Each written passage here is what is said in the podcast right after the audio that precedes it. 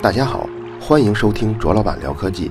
本节目由泡泡网卓克录制，并在喜马拉雅上独家播出。数学呀，很多人的噩梦。你说它对我们大部分人有什么用呢？百分之九十以上的人，我敢说，他们一生中除了考试以外，所用的数学工具都只限于加减乘除，连指数和对数都很少自己亲自上阵来用。所以抱怨的说法也经常见到，比如说学这个没用。但是从考试的方式跟公平性来看呢，起码数学考试是一个对思维力度，或者说对智商比较合理的一个分级的制度，起码比语文、英语更有标准吧。今天我们要说什么呢？说的是数学工具中一个比基础更高一级的，就是矩阵在 Google 搜索中起到的作用。大家听完这期节目之后，就会知道，目前人类处理过的最大的矩阵运算，其实就是在 Google 做的。而且 Google 计算这个，并不是为了做什么理论性的研究，而是为了提供实质性的、有价值的结果。不知听众里有多少人在一九九几年就开始上网了？我们那时候啊，很多网民脑子里通常都会记住几十个常用的网站的域名，就是像那个三 w 点什么什么什么点 com。都记这个，为什么会这样呢？其实这就是和搜索引擎当时找出来的结果不太令人满意有关系。咱们举个例子说吧，当时在世界上有四个最大的搜索引擎，可能大家到现在只听说过其中一个叫雅虎，另外三个是什么呢？像 InfoSeek，还有 Excite，还有 Alta Vista。当时呢，你如果用这些搜索引擎，就搜索他们对应的这几家公司的名字。本公司的官网能够出现在搜索结果中前十个的，只有雅虎一家，其他家呢都出现不了。所以那时候咱们如果要搜点什么东西呢，出来的结果可用的实在不高。为什么会这样呢？咱们可以从最简单的搜索来说起，比如我们在字典里查字，或者是图书馆里查一本书。甚至呢，到商店里找一个商品，这些都叫做搜索。这些搜索对我们来说都是可以胜任的。原因呢，主要有三条。第一个是搜索的数量比较少，比如说一本字典里，它收录的字啊，通常也就那么一两万个。像一个图书馆，一般收录的图书不会超过几十万本以上。像一个商店，就算是大型的超市，它通常也不会有几万种商品以上。这个呢，就叫做搜索的数量比较小，还有一个特点就是搜索的这个范围啊，它有良好的分类跟排序。你看字典里它按字母排序，或者是偏旁部首排序；图书馆里呢按它的内容排序；商店里呢按产品的用途分类。第三点是最重要的，就是搜索的结果它的重复度比较低。你比如咱们在中文的字典里，你要搜索一个字，跟它的同音字呢，它撑死了也就是十几个。你要在图书馆里，你要搜一个书名，跟这个书名完全相同的书名，可能也不会很多。在商店里可能稍微多一点，但撑死了也不过几十种。你就从这几十种里你找一找，花一些时间总能找到合适的。但是如果你要拿着这三方面去考量这互联网上的消息啊，想从互联网上找点东西，那基本上上面三条都不符合。其实呢，早在 Google 出现以前。互联网上的网页的总数就已经远远超过了就最庞大图书馆的馆藏的书目的总数了，而且更严重的是什么呢？就图书馆里，你往往找的是一本书，就你按着书名去找，或者按着作者去找。但是互联网上，你找的是这个一页网页中的文字，所以严格意义来说呢，我们统计互联网上要搜索的单位，并不是统计它有多少篇网页，而是要统计有多少个单词。因为一个单词对应的是传统图书馆中的那一本书，这样一来，刚刚说的像第二条、第三条也顺带的被破坏了。怎么说呢？因为既然是以单词为单位的话，那大部分网页其实都离不开常用的那几千个单词，除非咱们搜索的是那种极为偏僻的词。否则，你常用的这些词搜出来以后，结果一定是数以十万计、数以百万计的数量级的这种结果。这个你可以想象一下，假如你为了找资料去图书馆，你找的一本书呢叫《开往春天的地铁》，结果一共出现了十五万本书名完全一样的，都叫《开往春天的地铁》，但是他们具体的内容是不一样的。你说，你到底选哪本往出借呢？所以就是这样的感觉。互联网上的信息，给传统的搜索提出了一个非常大的挑战。对于这些挑战，如果要解决的话，门槛最低的是第一条跟第二条，也就是说，数量多跟需要良好的分类。这怎么解决呢？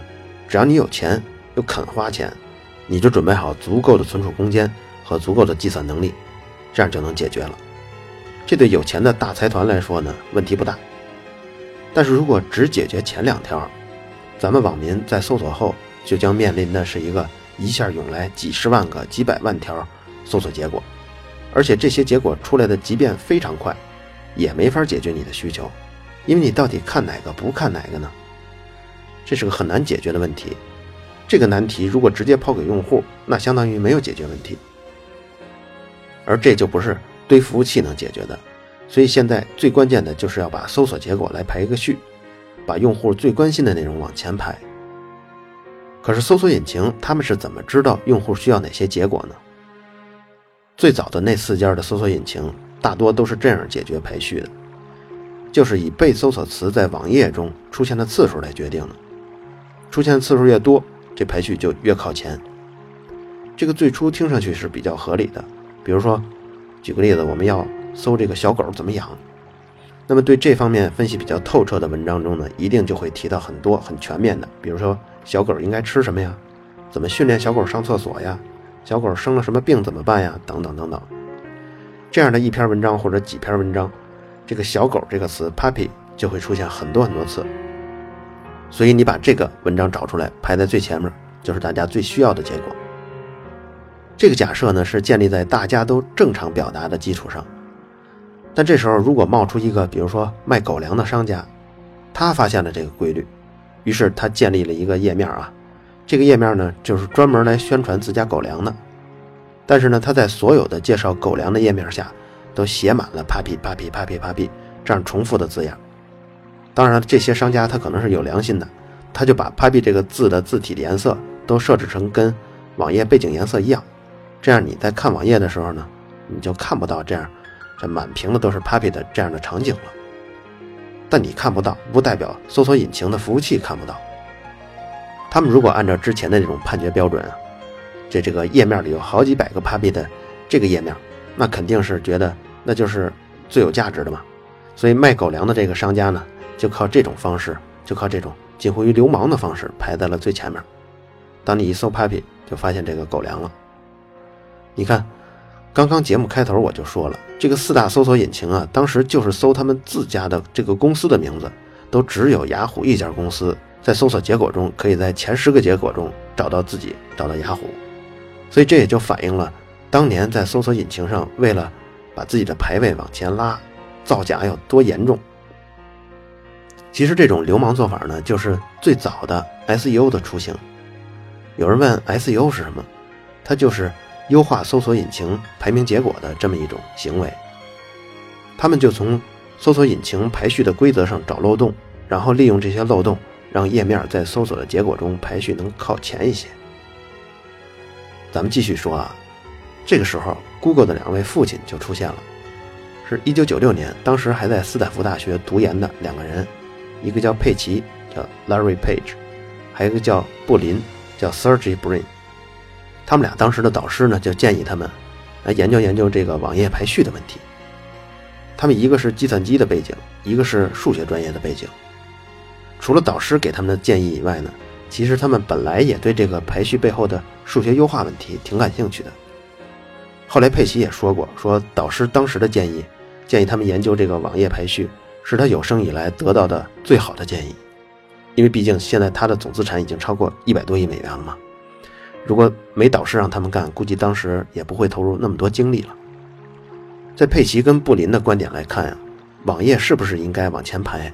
不能参考这个网页自己老王卖瓜自卖自夸的这种方式，因为如果内容上是垃圾的话，无论这种关键词出现的次数再多，它也是个垃圾。那么什么样的内容才是不知道内容的情况下能够判断出它是不是值得看呢？这就要拜他们两家所受家庭教育所赐了。这俩人的爸爸呢，都是大学的教授，所以从小耳濡目染。上了大学以后，也经常接触到一些给文章质量排名的方法，那就是咱们在这档节目里曾经介绍过的，就是评判学术期刊、学术论文重要性的一种方法，那就是看论文的引用次数。那这个论文被引用的次数呢，在网上的网页就可以对应成这个网页中存在的其他的超链接，所以两个人就确定了一个方向，就是利用对网页间的超链接。来给这些网页来排序。具体说呢，就是假如一个网页它被其他的网页链接的越多，那就说明这个网页越有价值。所以一旦搜索结果中有它，那这页就应该尽量的往前排。另外呢，还有一个很自然的想法，就是说这个网页它被越靠前的网页超链接了，那么这个网页排序呢就应该越靠前。这一点呢，就好像说，比如我写了一篇论文吧。被爱因斯坦给引用了，那我这一次被引用就比一百个普通的高校教师引用还有价值。所以按刚刚说的这两条，一个是被越多的网站所链接，排名就应该越靠前；第二个就是被排位越靠前的网站链接，那它本身的排位也应该越靠前。这就是 Google 网页的算法的基础。但不知道大家感到一丝怪异没有？因为这里啊。隐含着一个先有鸡还是先有蛋的问题，因为想要知道一个网页的排序呢，你就要知道跟它链接的其他的网页的排序。但是你要知道那些网页的排序呢，你又得首先知道当前网页他的排序具体的数字。为了打破这个死循环呢，俩人呢就采用了一个很巧妙的思路，他们先假设一个虚拟用户，这个虚拟用户上网浏览网页。他们给这个虚拟用户设定了一个在网页间游走的这么一个规则，什么规则呢？就是他先随机的访问一个网页，那么下一步呢，他将有相同的几率访问这个页面中任何一个超链接。如果换成数学语言呢，就是如果这个网页 W 它有 n 个对外的超链接，那么虚拟用户在访问完这个网页 W 后啊。这个页面中每一个链接被点击的概率是 n 分之一。你可能觉得不对啊，用户他自然是有内容选择的偏好嘛，怎么可能他对这个页面中每一个超链接都会以相同的概率去访问呢？比如说我就喜欢吃的，那我就点跟吃的有关的嘛。但如果我们从更广阔的视野去考虑啊，这个算法它其实是在模拟互联网上全体用户的。虽然某个人可能对吃的感兴趣。但是他肯定还会有人对运动感兴趣，所以呢，对一个页面中存在的所有的超链接，其实人数只要多了以后，你会发现原来大部分的链接在大样本的统计中被访问的几率是差不多的。所以这个哥俩的假设呢，其实在现实中是得到了很好的拟合。有了上面的用户的模拟访问行为以后，其实很多时候大家都听说过“蜘蛛”这个词儿吧？蜘蛛其实就是在。模拟用户访问的过程，他们在这个互联网的页面上爬呀爬，收集这些数据。最后，网页的排序就由模拟用户在漫游了很久很久时间以后，每个页面都会出现一个被访问的几率，这个数字已经确定了。这个数字越大，最终排名的就越靠前。然后呢，佩奇跟布林就把刚刚我们说的这些规则用数学语言表达出来了。当然，在咱们这个节目看不到公式了。即使真的能看到公式，我估计也很少有人愿意琢磨，所以我就直接说结果吧，因为听不懂也无所谓，故事才是最重要的。最终呢，这个公式描述了一个叫马尔科夫的过程，而且还是其中最简单的一类，叫做平稳马尔科夫过程。伴随着这个过程呢，存在着一个概率分布的转移矩阵，这个矩阵的每一列阵元相加之后都是等于一的。这个公式里重要的一个列向量，我们比如管它叫 P_n 吧。那 P_n 代表的是虚拟用户第 n 次浏览时访问各页面的几率。比如有一个页面，它有三个超链接，那么第 n 次访问这个页面中的第一个超链接的几率是多少呢？那么就把这个放在列向量中的第一个。然后我们再来看第 n 次访问中这个页面中的第二个超链接的访问它的几率是多少呢？得到这个数字以后，我们把这个数字放在列向量中的第二个，以此类推，第三个列向量的元素也是这样写出来的。然后这三个数字呢竖着写，最后用括号给它括起来，这就叫一个列向量了。现在呢，节目难度有点上来了，也是那些嘴上说我搞 SEO 的人，他们也听不懂的内容了。这也是佩奇跟布林当时在思考的一个问题。大家注意听啊，一共有三个问题。首先一个，就是刚刚我们说的那个列向量 P n 啊，假如说当 n 趋于无穷大的时候，就是当你访问了无限久的时间以后，这个列向量 P n 的极限是否存在呢？第二个问题。就是说，我们刚才说的那个极限啊，它假如存在的话，那这个极限的存在与否和列向量最初的那个取值有没有关系呢？好，第三个问题，如果刚才说的那个极限也存在，而且和刚才这个列向量的初值的选取也无关，那么这个列向量最终反映的这个概率是不是能够反映网页的价值呢？如果刚才这三个问题的最终的答案都是 yes。那么网页的排序就可以最终解决了。你看，斯坦福大学他学过数学的高材生就是不一般吧？这些问题还真是得有点数学功底才能解决呢。那么结果如何呢？很不幸，这三个问题的答案都是 no。我们可以举一些反例来说明啊，比如说第一条，咱们假设这整个互联网上只有两个网页，这两个网页呢互相链接，那么我们给这个。P n 向量呢，设定一个初始值，假如说零和一，这零和一什么意思呢？就是说，我们先去访问第一个页面，不去访问第二个页面。那么接下来呢，这个第一个页面中它只有一个链接是超链到第二个页面中的，所以时间再往后推一格，它就访问到第二个页面上了。这时候 P n 这个向量呢就变成零跟一了，以此类推，P n 这个列向量再次变成一跟零。然后再变成零跟一，然后再是一跟零，然后再是零跟一，反正呢就是在这个两个页面中来回跳呗。所以 P n 这个值啊，无论 n 取多大，就是说你访问的时间有多久，极限总是在零跟一和一跟零这两个列向量之间震荡。所以刚刚咱们说的 P n 这个列向量是不存在极限的。我们再来看第二条，我们也可以假设。如果说在这个互联网中啊存在几片不互相连通的区域，即便咱们刚刚说的这个 P n 列向量它是有极限的，那么呢，它的最初选取的这个初值，跟你选取的这个初值在哪个区域就有明显的关系了。现实中呢，比如咱们举一个例子，比如说伊朗跟朝鲜，他们这两个国家的网站呢，虽然内部还有很多网站互相相连，但是他们跟其他国家他们是孤立的，跟其他国家没有联系。所以，如果你访问网页的这个列向量，它们的初值，也就是说第一个值，你选择了去去这两个国家的网页去浏览的话，那就完了。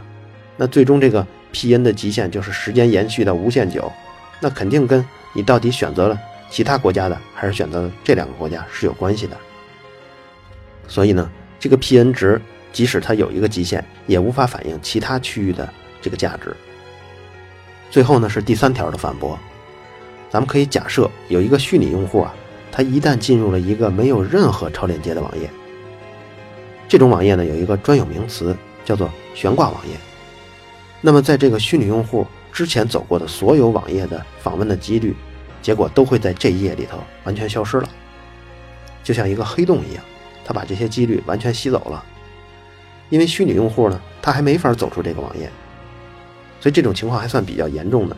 因为完全没有超链接的这个网站还真是比比皆是的，即使不是比比皆是，就算整个互联网中只有一个，也足以使整个互联网的网页的排序规则失效。这就是彻彻底底的一颗老鼠屎坏了一锅粥的例子。但这并不是代表刚刚咱们说的这些数学算法要推倒重来，因为从道理上看呀，这俩哥们儿确实是想出了一个判断网页价值高低的一个依据。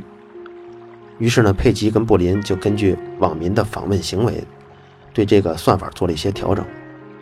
首先要解决的就是这一颗老鼠屎坏一锅粥的问题。因为真实的用户在上网的时候啊，你比如说他真的打开了一个没有任何超链接的网页，他也不会就那么无限期的就死在那里，而肯定会是重新要打开一个页面继续上网嘛。和我们刚刚说过的那样，在统计平均意义的角度来看呀，重新再打开一个网页，具体打开哪个网页，每个人当然是有偏好的，但是人数只要一多，我们就可以把它设定为在互联网上随机选取一个网页访问就可以了。所以一旦进入了这个悬挂网页之后，哥俩就这么设定。就是随机的在互联网上选取一个网页重新访问，做这个动作呢，也是可以用矩阵的语言来描述的。这样悬挂网页的这个问题就相当于被解决掉了。但这个改进啊，解决不了前两个问题，就是说存不存在极限，跟极限值与初值的选取是不是有关。为了解决这两个问题呢，哥俩又提出一个另一个改进。他们假定这些虚拟用户啊，他虽然不是真人。但也多少存在了一些性格，他不会完全受当前页面的限制，就是只是乖乖的在当前页面里点那些超链接。他们呢也会随机的访问一些互联网上的任何一个网站，而且这些网站呢不在这当前页面的超链接的范围里头。他们做这种跳出性的这种访问的概率是多少呢？我们一会儿再说。他们把这样的改进呢也用矩阵的语言来描述出来。这样改进以后，对他们来说就有了数学理论为他们撑腰了。这数学理论是这样的：最初的转移矩阵先变化为矩阵元都是一的随机矩阵，然后再变成一个正规矩阵。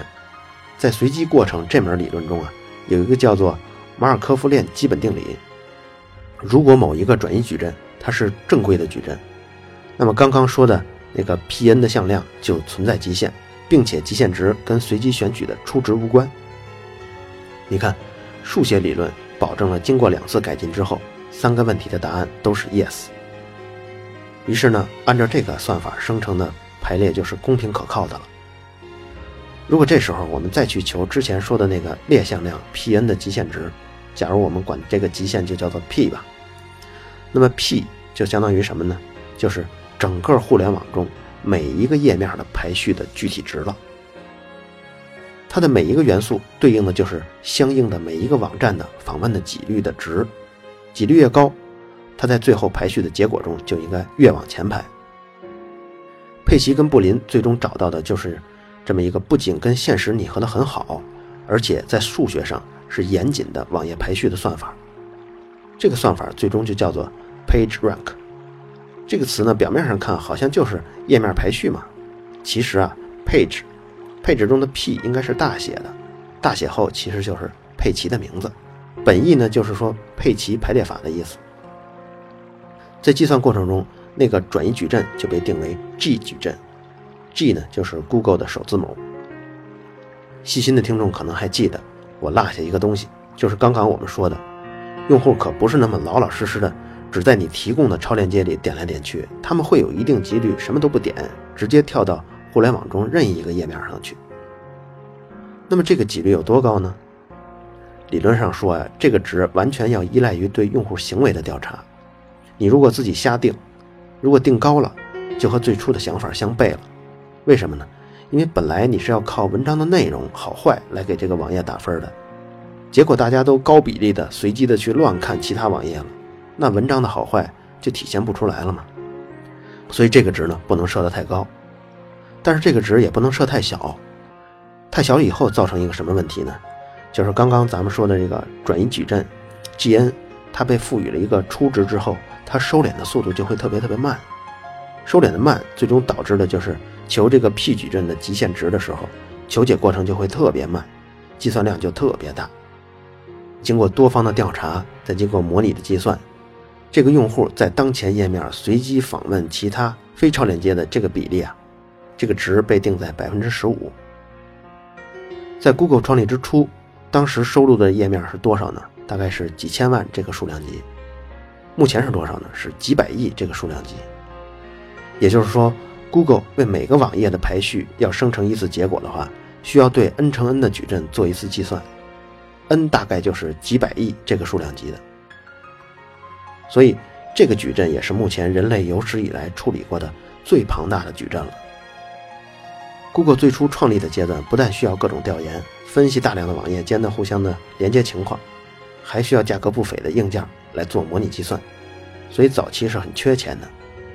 最初呢，只是作为一个导师建议的项目去搞，并没有什么商业化的打算。动手两年之后呢，算法的雏形已经有了，两个人就成立了公司，就是 Google 了。这个公司运营了一段时间以后啊，用户的使用体验还不错，但是他们两个都觉得打理这个公司的事务干扰到自己目前的研究了，因为那时候两人都已经是斯坦福大学的计算机专业的博士了。于是他们就觉得，要不然把公司卖了吧。当时呢，开价是一百万美元。现在 Google 是多少？现在 Google 是四千六百一十亿美元。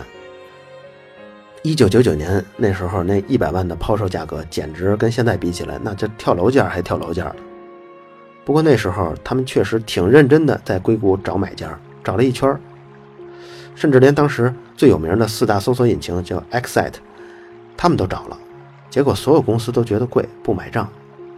哥俩呢，为了不让自己的心血荒废掉，一合计，要不然还是继续办下去吧。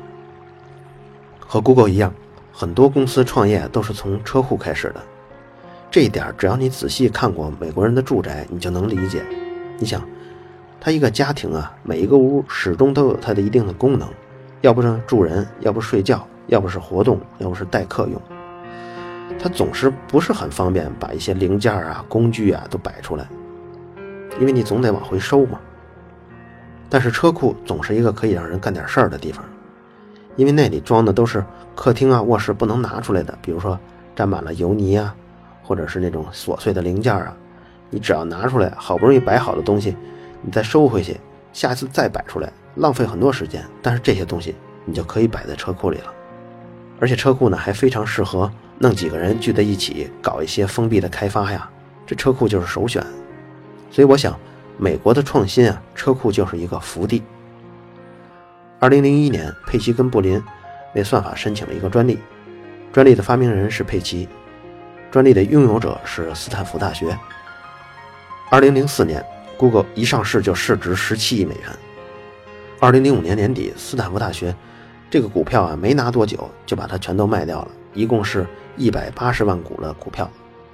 当时斯坦福大学得到了三点四亿美元的收入，这也是美国高校因为支持学生的技术研发而获得的最高的一个回报。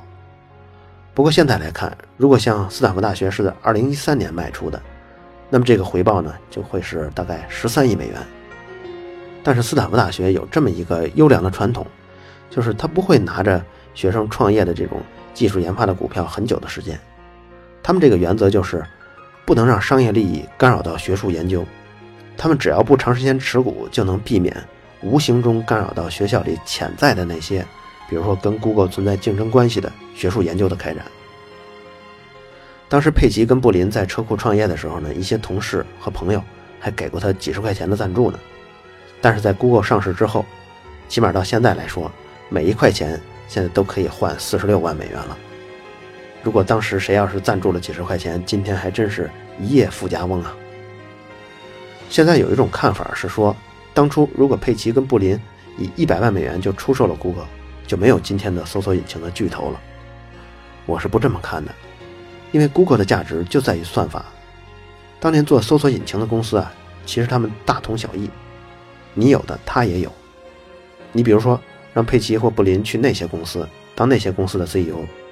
那我估计那些公司也没有任何一家之后也没有什么突破性的优势。但如果你要是把算法卖给其中的任何一家，那我想，那个公司不论是谁当老板，我相信那个公司都会是今后的 Google。Google 的胜利根基就在于算法本身，也就是说，数学成就了 Google。大家不知道还记不记得，佩奇跟布林开始对排序是受到了学术期刊论文排序的启发。但是到现在，学术期刊的论文的重要程度的评价，其实也已经因为 Google 的算法而改进了。他们也在利用 PageRank 的算法来改进这些论文的评价。Google 的发展呢，也很好的印证了培根的一句名言：“知识就是力量。”在这期节目的档口呢，传来了一个好消息：2015年诺贝尔生理学医学奖，中国的科学家屠呦呦。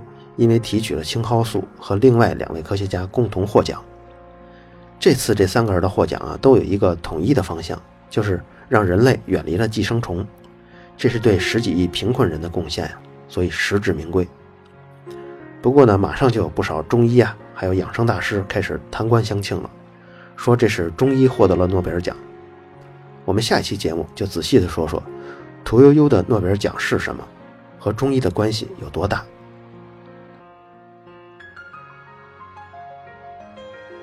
好了，以上就是本期卓老板聊科技，在同名的微博和微信公众号中还有其他精彩内容，期待您的关注。如果您对本期节目非常认可，也可以在收听界面的最下方为我打赏。